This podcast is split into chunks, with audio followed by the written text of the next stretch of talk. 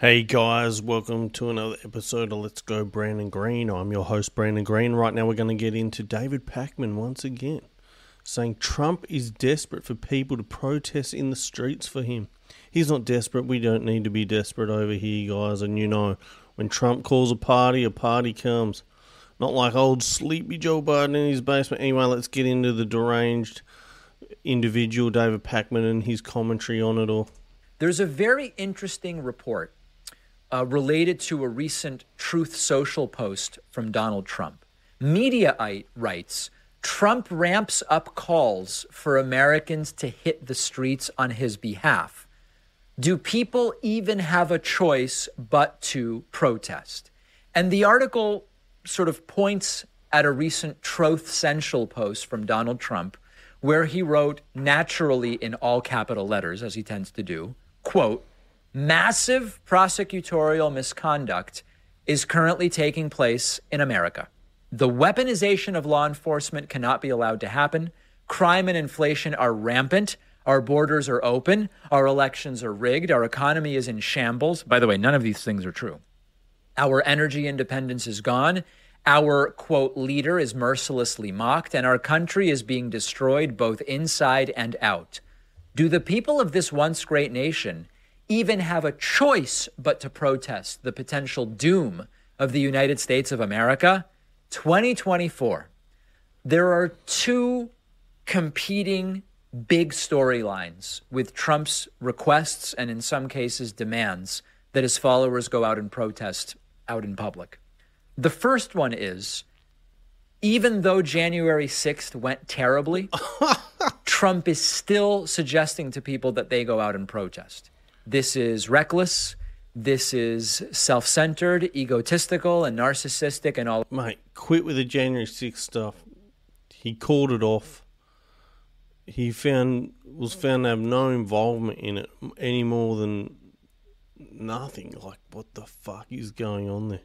Of those things. Trump doesn't care, or is ignoring, or has forgotten, or is indifferent to the fact that the last time he convinced people to go and protest, about a thousand people got arrested and charged with various crimes, and some people died. Okay, uh, and it almost uh, held up.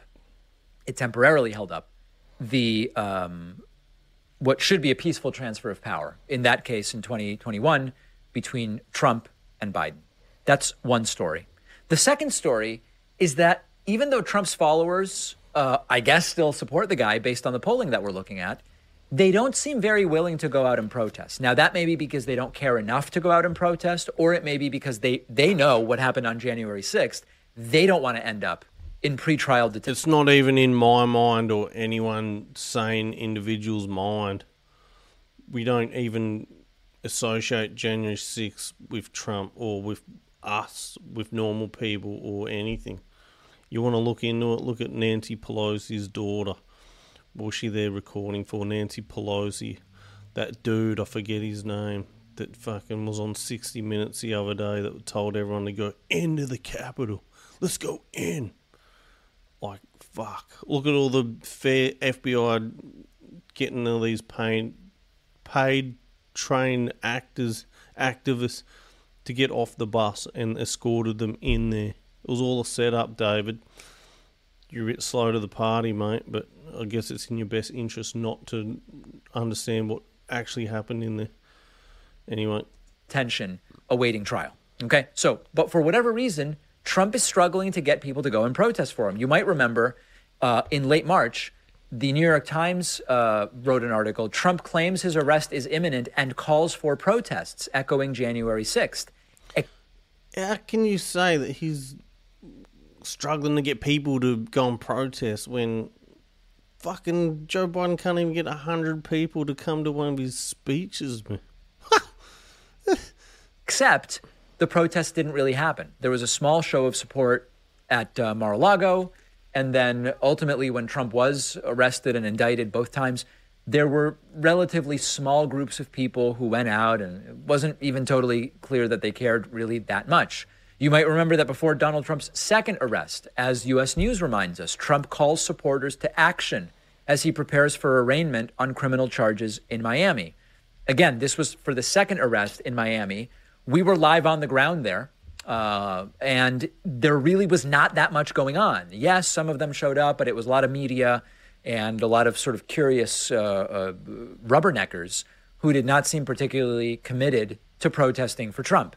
And then shortly uh, after the first arrest, there was this report from PBS Trump's calls for protests failed to gain traction ahead of anticipated indictment. So there is a very interesting situation where a guy that still has the devotion of more than half of the Republican electorate, we have the polling, Trump still polling at this point 53%, holding very steady. This is exactly where he was at the beginning of April, more or less.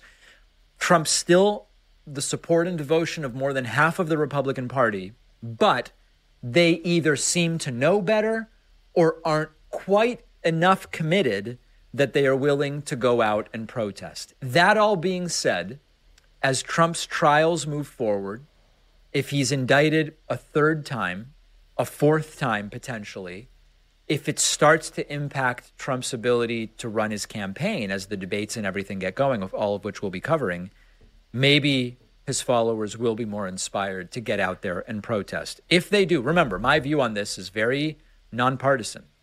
um, protest, very patriotic and American. It's a form of speech, etc. Violence, I do not condone or defend. And if they go into law breaking and violence, then I will say throw the book at them as uh, they already should know better based on January 6th. We're going to follow all of it. But It's interestingly, not nothing so far is moving polling. We've got the polling up on the screen. The purple line is Trump. You How have you not learned about polling and what it means and fucking useless, mate? Draw a couple of squiggle lines and then fucking talk about it. It's the same thing, man. Nothing means anything until the big dance, mate. The big show at the end. You did see this boost after the first indictment, mm-hmm. but basically flat. You see DeSanctimonious, who lost a little support after Trump's first indictment, but is more or less steady. And then at the bottom, you've got the zero through sixes. The only guy who's seeing a little bit of a bump lately is Mike Pence. And I actually have no opinion as to why that is. At 6%, it doesn't really seem like the guy's got a path to the nomination. We have such a great program for you today. I'm glad you're here. This was a shortened week because because of the 4th of July. Next week is a full, robust, thick Oh, mate. What do you reckon? He still believes in January 6th. Fucking Paul Pakman, mate.